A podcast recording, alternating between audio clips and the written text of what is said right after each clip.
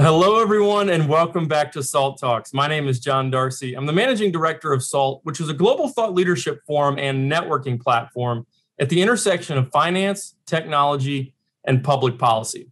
SALT Talks are a digital interview series with leading investors, creators, and thinkers. And our goal on these talks is the same as our goal at our SALT conferences, which we're excited to resume in September of 2021 here in our home city of New York for the first time.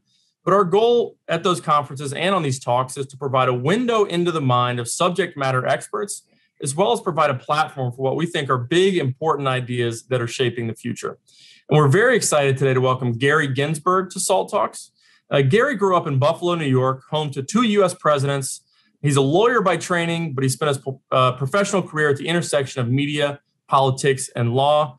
He wrote a great book that we'll talk about in just a second. Um, he, he, previously worked for the Clinton administration, was a senior editor and counsel at the political magazine George, and then spent the next two decades in executive positions in media and technology at News Corp, Time Warner, and then most recently at SoftBank.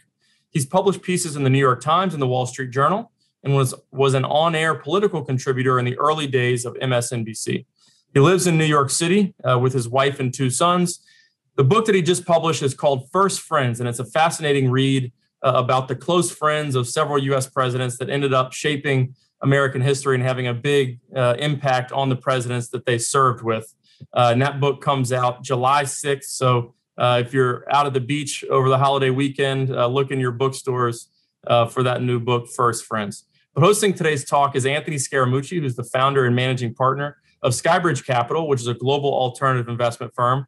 Anthony is also an author himself. And I have to add, since we're talking about politics today, Anthony uh, spent, what is it, 11 days, Anthony, uh, working in politics. Uh, but, but we think that's the end of his political career, but you never know. Gary brings it up all the time. It's not like you know, it, it, you know, it happened four million years ago. Let me just hold on a second. I'm on the phone with my CFO. I just want to make sure that my W two is not going to John Darcy right now. I mean, he sits in my office. He's taking over. Yes, please make sure it's not going to John Darcy. Thank you. Okay, hold on a second, Gary. So, Gary, Anthony, Buffalo, New York. Uh, my wife went to the University of Buffalo. It's the second largest city in this great state, the Empire State. It is a unique place. So, I want you to describe Buffalo to people that have never been to Buffalo. And I'm going to have a little tell here. I have obviously family members in Buffalo, visit often and my family's originally from Wilkes-Barre, Pennsylvania, which is a lot like Buffalo, as you know. So go ahead, tell us uh-huh. about Buffalo for mm-hmm. those that don't know Buffalo and how you grew up. Well, Buffalo gets a bad rap, Anthony, as you know, for being snowbound, hard scrabble, you know, bad luck city. It was the fifth largest city in the United States at the turn of the last century. And then William McKinley gets assassinated, and basically the fortunes of the city go down from there. But I grew up in a city that is the Queen City. It's a city of good neighbors. It's a city of hardworking people. It's a hard, it's a blue collar city where people work hard, they play hard, they love their Buffalo Bills. I have loved the Buffalo Bills since I was old enough to breathe. It's a it's a hard, it's a tough team to follow, tough team to love, but I think our fortunes are looking really up as the city is. And you got great food. It's a great, great culture. Great beef on weck. I mean, city's got everything. And, and listen, as you and said, it was and a socialist mayor, a new socialist it, mayor. well, you probably like that a little bit more than I do. All right, but but but I, I just think it's important to bring up your background because Buffalo. When I think of that city, I think of friendship. You're writing a, a book about first friends, the new book, uh, which I found fascinating. Obviously, I have an interest in politics and it is illuminating to me that it's a presidency of one man or soon to be one woman. Uh, eventually, I expect that to happen. But let's just use the masculine term right now because of the last 46 presidents. It's a presidency of one man, but it's really a presidency of many confidants and people that that one person has to rely on. And so tell us why you wrote the book and give us some of your insights there. Yeah, it's a good observation. Um, well, since I was a little kid, I've always been fascinated by the American presidency. And as I got older and more involved in business and in politics, I started observing leaders and the people they kept around them. I mean, I'm sure you you did in your 11 days, and I started to see the influence that their closest friends had on them how they could speak to the leader in a way that nobody else could, you know, speak the blunt truth. Well, obviously, I was speaking that way to the leader, which got me blown into Pennsylvania yeah. Avenue. But that's a separate topic. Usual first friend of what, like a couple of weeks, right? Well, but I mean, I don't know. If you wrote a book about Trump, it would be no friends. Okay, well, not, there's no first friends. I mean, the guy literally had no friends. Well, but that's, that's a whole separate book. Well, I was going there with that because okay. that was one of the reasons why I wrote the book. I, I mean, I, when I was younger, I worked on the Gary Hart campaign, 1984. You're probably too young to remember that campaign, but I watched Warren Beatty, you know, the great Hollywood star, and he'd parachute in for the most important events. And he was the only one around Beatty. And I was 21 years old, so I was very attuned to all this stuff. And he'd say, Stop talking and acting like a politician, Gary. Come on, you're better than this. And Hart, Hart would just, you know, he'd listen in a way he wouldn't listen to anybody else. But at the same time, he could also, they'd have these late night marathon talks and he would loosen him up and enliven him in a way nobody else could. And then I was, I was, uh, I worked on uh, Bill Clinton's campaign in 1992, and I saw the same effect. I saw the, the impact that his closest friends had on his campaign, and in particular, the role that Vernon Jordan played. Um, and then just to fast forward to what you brought up, you know, I was I was struck by the corollary of what happened with Trump, the lack of any close friend around him, particularly, you know, in those last two months of his presidency when no one dared to speak the hard truth to him to get him off the big lie and perhaps save him from his second impeachment. And obviously, you could notice, you could see that at the beginning of his presidency. And I talked to somebody very close to the president who will go unnamed, who said, frankly, he didn't need it. He didn't need a first friend. All he needed was the affirmation of the masses. So, in effect, his Twitter feed became his first friend. And I think that had a really pernicious effect on his presidency. So, based on all these observations, about three years ago, I decided, hey, let's let's see if there's anything on first friends in presidential literature. Turns out there's nothing. There's books, as you know, about first wives, first sons, first butlers, first chefs, first pets, but no one's ever written a book about first friends. So I looked around, spent about a year doing research, found I think I hope nine good stories of first friendships, and wrote the book. Story, the stories are great. I mean, they're they're they're great uh, because they're touching. They bring about the humanity of the situation, the pressure on the American president, the decision making. For anybody that's never read the presidential brief, once you read it, it's a life changing thing because there's dilemmas. Uh, Richard Neustadt once said about the presidency: if it gets to the desk of the president, it means that there were 5,000 other people in the executive branch that really could not make the decision. So now you're going from, wow, this could be a really bad outcome to an even worse outcome. Go ahead, sir. You make that decision. And now you're sitting there. I want to switch right away to Abraham Lincoln, who suffered from crippling depression. And before he went on to end slavery and change the, the country, who was his best friend? And how did that relationship play out? You write such a beautiful story in the book. Oh, thank you. Um, so let's go to 1837. This beanpole of a man walks into a store in Springfield, Illinois. He's a new lawyer looking for a place to live, looking for bedding, actually. Walks into this store, says, You got any bedding? He says, Yeah, I got it, but it's 17 bucks. Lincoln doesn't have 17 bucks. But the store owner, Joshua Speed, knows of Lincoln because he's a aspiring politician himself. And he says, You know what? I got a bed upstairs. Go check it out. If you like it, it's you, we can share it. So Lincoln goes upstairs, checks out the bed, comes back down and says, Speed, I'm moved in. And for the next four years, they share a bed. I don't believe it was sexual. People have tried to suggest it was. There's no evidence to support that. Then in 1841, he falls under this crippling depression, and Speed essentially saves his life, takes away all of his sharp objects, ministers to him, gets him back to health. And Lincoln says at one point, you know, if I die now, no one will remember me. Well, Speed made sure, made sure that people would remember him. Uh, he gets back on his feet. He goes on to obviously a, a career as a lawyer. Speed goes on to be a slave owner, a plantation owner, a big businessman in Kentucky. They come back together again in the 1850s, um, debating slavery. But their relationship is so strong based on what happened in the 18 early 1840s that one of the first meetings he has as president elect is with Speed. And he says, Speed, I need you in my cabinet, need you in my government. But Speed's making too much money. You know what that's like, Anthony. You're making too much money to join the government. So he says, I'm going to help you out, help you, you know, in my role as first friend. And what he does is he basically keeps Kentucky in the Union. It's one of the, the six border states, but he does everything he can to keep the state part of the Union. It does. Um, they remain, they become even closer friends once Lincoln is in the White House. He spends Thanksgiving with them in 1861. Uh, he's one of the first people to hear about the Emancipation Proclamation. He's with him right at the end before he dies. And it's really one of the great friendships that affected history because without Joshua Speed, we may never have known the name of Abraham Lincoln.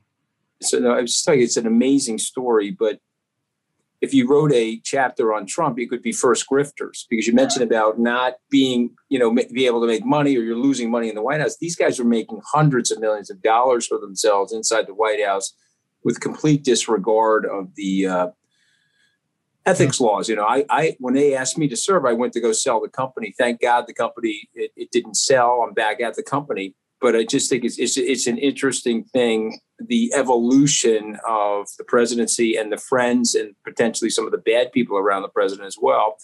FDR, you describe him in the book as extremely lonely and very overworked.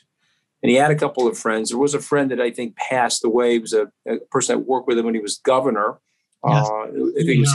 Howe. Yep, he passed away. Yeah. Uh, that was uh, uh, a very touching story there. And then, of course, the famous Harry Hopkins and the intrigue around Harry Hopkins. And he had a friendship, but a strain in his relationship with Eleanor Roosevelt. So, talk about uh, FDR. Yeah, well, I think you're absolutely right that he was, I think, consumed with loneliness, even though he's fighting a world war and a crippling depression um, he says to the first friend that I identify in the book, Daisy Suckley, a distant cousin, who says, You know, I'm either exhibit A or left entirely alone. And what would happen is he would have 22 meetings in a day.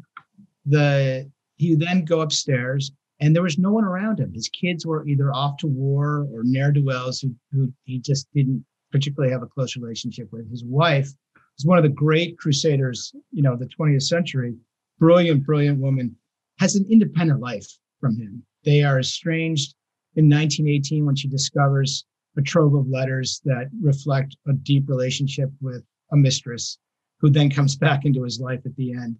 So he doesn't have a he doesn't have a family life, doesn't have a home life. And so he becomes friendly uh, to the point of I believe it's a it's a first friendship with this sixth cousin.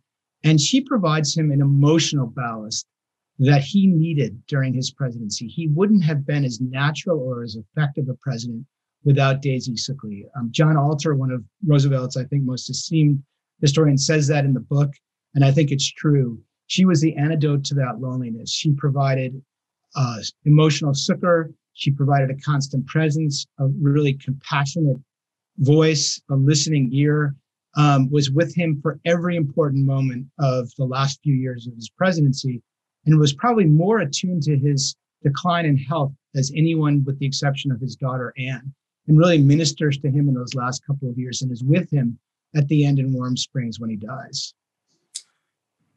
What an amazing story. And and and the loneliness is so true because they have to make these decisions by themselves. They're also they, people are coming at them, Gary, and they don't even know if it's a, a friendship or it's a manipulation or what's the angle. Uh, Barack and Michelle Obama both write in their books uh, that they stopped creating new friends once they got to the presidency for this reason. They didn't know what the agendas were for different people. Uh, exactly. but pro- so did Kennedy. Prior- and Kennedy said the same thing. He said, "I have enough friends. I don't need any new friends." Yeah, and it's an interesting point. I'm going to bring up John Kennedy in a second. He met David Ormsby Gore in pre war London. Uh, Gore goes on to become a uh, foreign policy advisor for him. Tell us about that story and how influential was Ormsby Gore on John F. Kennedy? Well, I, I, I said in the book, and I believe it quite quite vehemently, that he was the most important foreign policy advisor to the president of the United States, despite not being an American citizen. What an anomaly that is! Um, as you said, they met in 1938. They debated um, right off the bat. They're both second sons of powerful fathers and strong older brothers. Both of their older brothers die. They both are a little bit lost in 1938, but they bond over their love of of carousing, of horse racing, of golfing, of debating. They love to go to the House of Commons and see Churchill in action. And they start to really question like, what is the role of a leader in a democracy? Is it to follow the dictates of the public and, and do what the public wants? Or do you take that bold stand as Churchill was doing in the late 30s and saying, no, we have to rearm in the face of, of German rearmament and provide a bulwark against their rising militarism.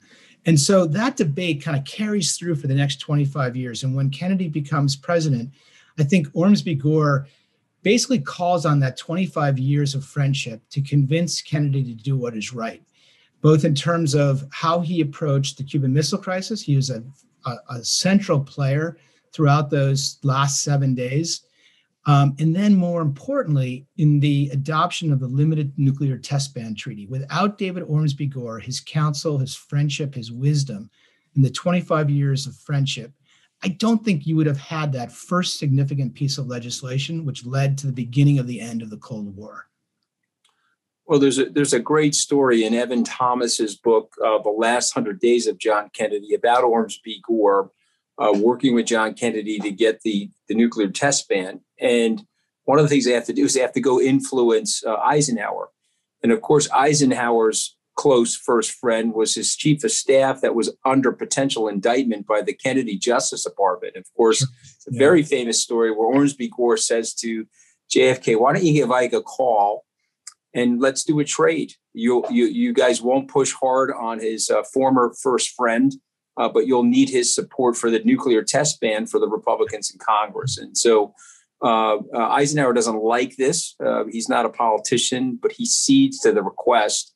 Uh, and shortly, a few days later, he writes an op ed in support of the nuclear test ban, which helps get it done. So, first friends in trouble sometimes are influencing uh, the course of history as well.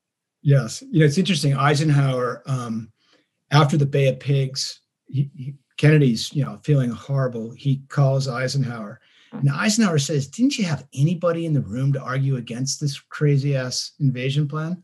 And Kennedy says, No because Kennedy has a has a three and a half hour meal with Ormsby Gore at the end of January. He goes through all the foreign policy crises he's facing. He doesn't bring up Cuba because at this point, Ormsby Gore is not even the ambassador. He's just a he's a friend. He's the minister of state. He doesn't feel like he can talk to a foreigner like this.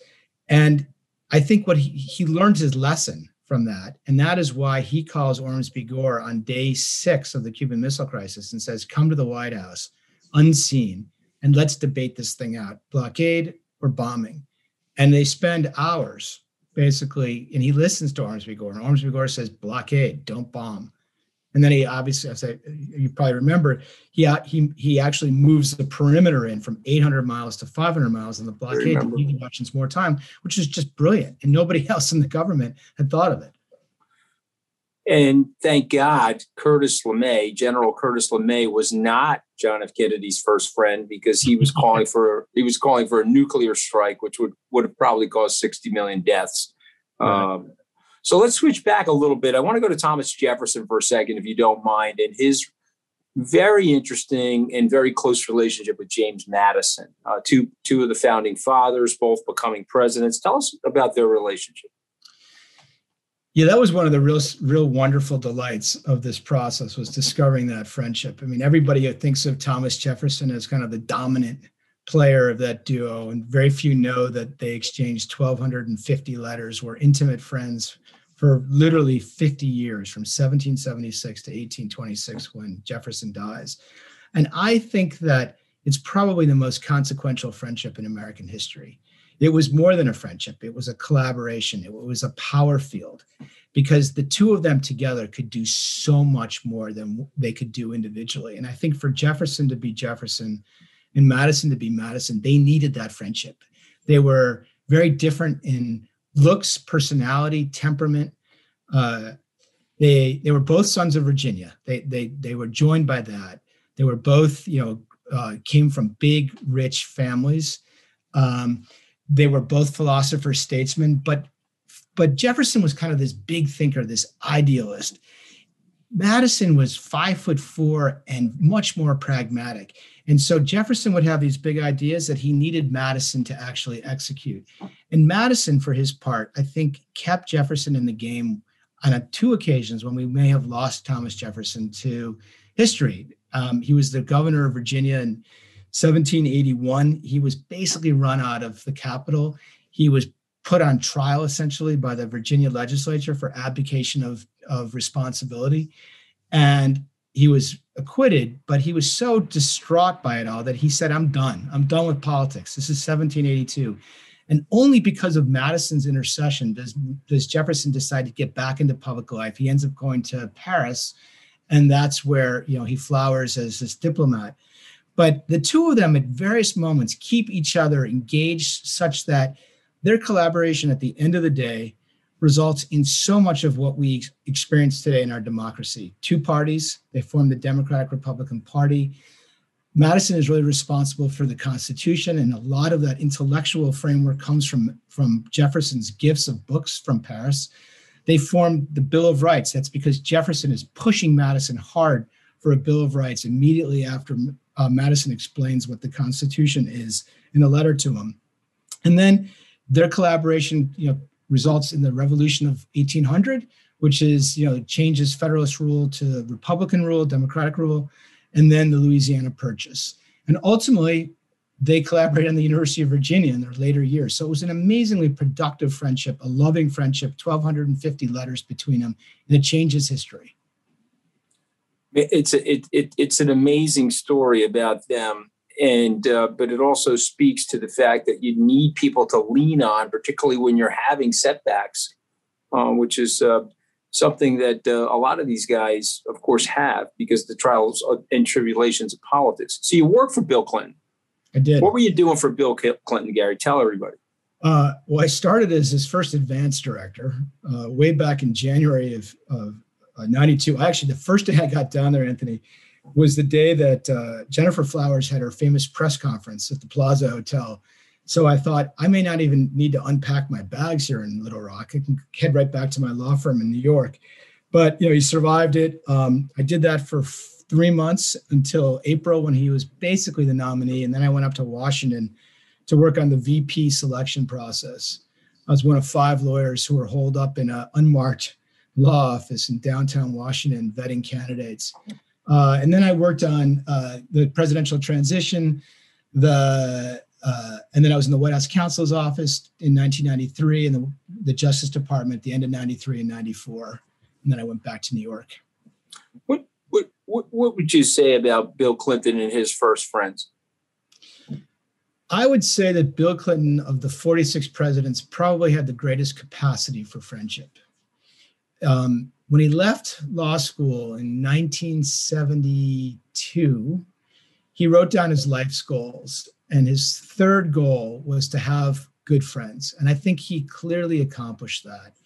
Um, in 1992, when his campaign is floundering a month after I get down there, his best friends go up to New Hampshire and basically attest to his character and save his candidacy. Um, Vernon Jordan, I write about, you know, at great length in my final chapter. And I think that was a real, a true friendship, a friendship of equals, a friendship of incredible respect, shared interests, shared values, a shared love of politics and sports and of women. Um, it has an unfortunate turn toward the end when Vernon Jordan becomes, you know, a central witness in the impeachment and investigation of, of his relationship with Monica Lewinsky. But I think it shows Clinton's amazing capacity for friendship, which is one of his great traits. Yeah, and listen, I admire him. I uh, my friend Rick Lerner was my roommate, and I don't know if you would remember Rick Lerner, but sure. he worked for you guys. Uh, sure. uh, my first visit to the White House was back in '93 as a result of Rick. But I went to New Hampshire with Rick to see then candidate Governor Clinton campaign, and I was amazed about his personality. And I'll, and I'll tell you how old fashioned we all are. Somebody called him the disk drive presidential candidate. What did he mean by that? any place that he went, he found the disk to put into his computer to talk about. He was talking yep. to union leaders, then he was talking to entrepreneurs, then he was talking to governmental officials.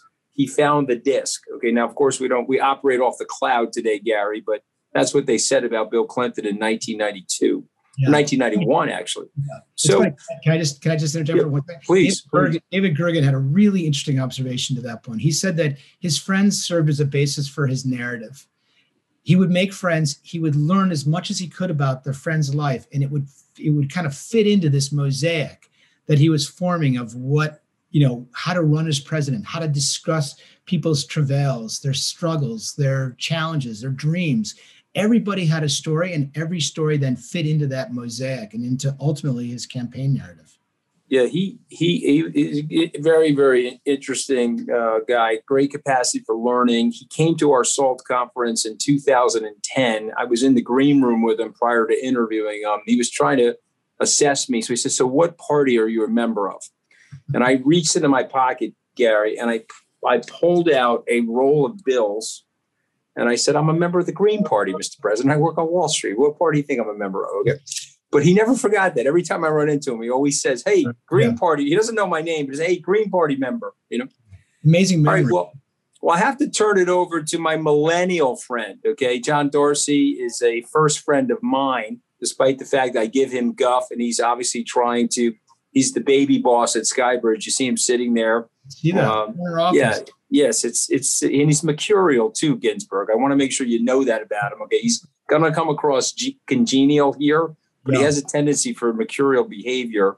But go ahead, John. I know you have some questions for Gary. Yeah, when Anthony's out of the office, I squat in his corner office here, and I think there's squatters' rights in New York. So I, I don't know if he's going to be welcome. Well, that's true. but that's um, true because we also have a socialist mayor. I'm sure. You, I'm sure that office is yours now. That's true. Yeah. Um, there were so many fascinating stories. Uh, Anthony got to a lot of them, but I also thought the uh, Franklin Pierce Nathaniel Hawthorne story was was very interesting. Nathaniel Hawthorne is is known largely for his romantic works, including The Scarlet Letter is probably the one he's most famous for. But he also wrote a very consequential uh, campaign biography of his great friend Franklin Pierce, uh, much to the dismay of some of his colleagues uh, in the abolitionist movement. But can you talk about their friendship, how much impact Nathaniel Hawthorne had on Franklin Pierce? Sure. Yes. Um, when he writes that campaign biography, um, you know, people said that you know it, it's ostensibly his first work of nonfiction, but a lot of people believed it was just a continuation of his fiction work because it so glorified a man who, for many many people, did not think he deserved it. You know, Franklin Pierce is probably the saddest president in our history. Um, his presidency was sad. His home life was sad. He lost three sons in quick succession, including his last son two months before he's inaugurated. Um, it's essentially two men against the world. Um, as you say, they were both they were both actually in support of slavery because they believed that slavery was uh, enshrined in the Constitution, was a was the, a right of states to uh, to maintain, and they wanted to preserve the Union over pursuing the abolition of slavery. And they became immensely unpopular in their hometowns and in their own communities. Um, and Hawthorne, to his credit, stands by Pierce in a way that very few friends would. And that's what I found most touching. He actually dedicates a book, his last book in 1863, to Pierce. His bookseller says, we can't sell any books if you dedicate your your book to this just misbegotten horrible former president and he says i don't care i'm i'm doing it Pierce also stays incredibly loyal to Hawthorne. Um, Pierce provides all the jobs for Hawthorne when he can't make a dime from these books that he's writing. He writes two books in 1852, House of Seven Gables and Scarlet Letter, both big successes. I mean, we we have been subjected to the horrors of having to read the Scarlet Letter for you know 200 years almost. Um, but it didn't sell. It got great reviews, but didn't sell. Uh, Pierce made sure he got jobs. And Hawthorne, in exchange, stayed very loyal to him. Pierce stayed loyal to him. And they end up taking a trip at the end of Hawthorne's life up to uh, the woods of New Hampshire. Hawthorne is sick. Pierce checks in on him twice in the night. The final time he checks in on him, Hawthorne is dead. He opens his the, the handbag that he has next to his bed, and what does he find in the bag? A picture of himself. Just shows you how loyal and loving the two of them were, really against the world. Right. Last one I want to ask you about is Harry Truman and Eddie Jacobson. So, you know, Israel, uh, it's 1948. Uh, Truman's wavering on whether to recognize Israel as a state. his friend Eddie Jacobson steps in. How influential was Eddie Jacobson, and now what we uh, know as modern history of that region and how it's impacted the world? Yeah, this goes to what what Anthony was saying earlier. I mean, this is this is just shows that it's really requires a first friend, somebody who's known a president for decades and knew him in more humble times when they had a much easier, less formal relationship, and you could say anything you wanted because you shared interests and values, and really rooted for each other as the two of them did. So Truman is really annoyed. Um, the Jews in 1848 are hectoring him to recognize the state he's sick of it. You know, his family's not particularly in love with Jews. They don't let Jews into their home in Independence, Missouri. He's been generally supportive of allowing refugees from the war to go into Israel, but he's just tired of the issue. And he says to, to Eddie, Don't come and see me. I don't want to talk about this issue. Eddie just says, To hell with it. Eddie gets on a plane, flies across the country, walks in unannounced, uninvited into the Oval Office, and he basically says to Harry Truman, Knock it off I know you, Harry. I know you're better than this. The fact that you are allowing a few Jews to get under your skin and keep you from doing what you know is right, which is to, in this case, was to see Chaim Weizmann, who was waiting in New York to make the final pitch. And everybody knew that Weizmann was the key to convincing Truman because he had great respect for him. He said, You know, you should see him. And he looks over at, his, at a little statue of Andrew Jackson and basically says, Be like Andrew Jackson, your hero. You know what Andrew Jackson would do. You need to do it.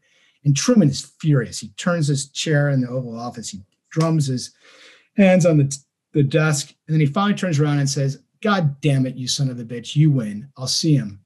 And that ultimately leads to this meeting nine days later with Weizmann. And then 11 minutes after the state of Israel is declared in 1948, Harry Truman is the first foreign leader to recognize the state. And it, you know, it really becomes the foundation for this alliance, this relationship between the two countries for the last 73 years.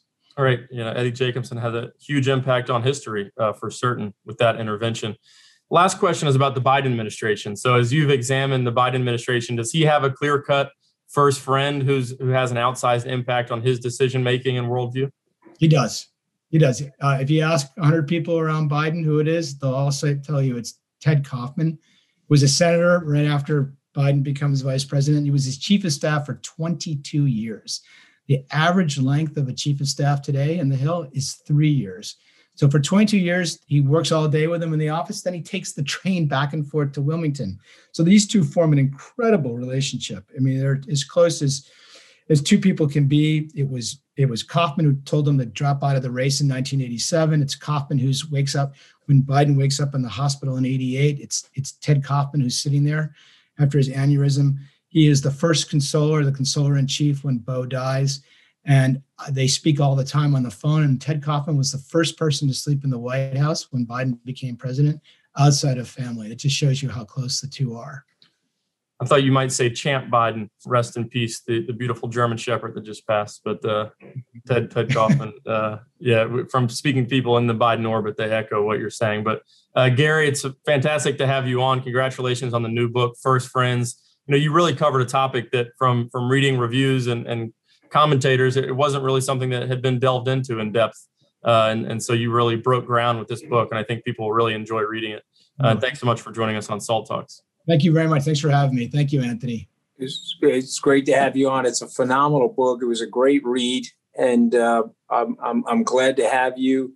And you paid me a compliment, which I, I'm hugging you for over the phone, you know, because I'm only a year younger than you.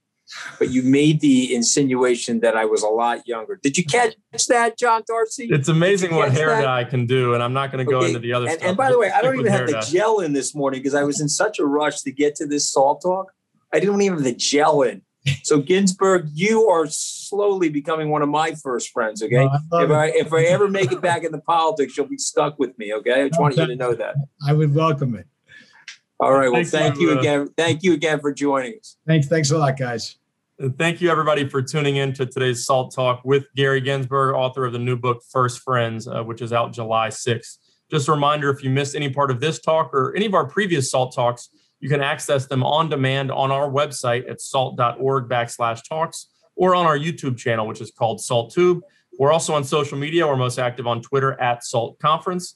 We're also on LinkedIn, Instagram, and Facebook as well. But on behalf of Anthony and the entire SALT team, this is John Darcy signing off from SALT Talks for today. We hope to see you back here again soon.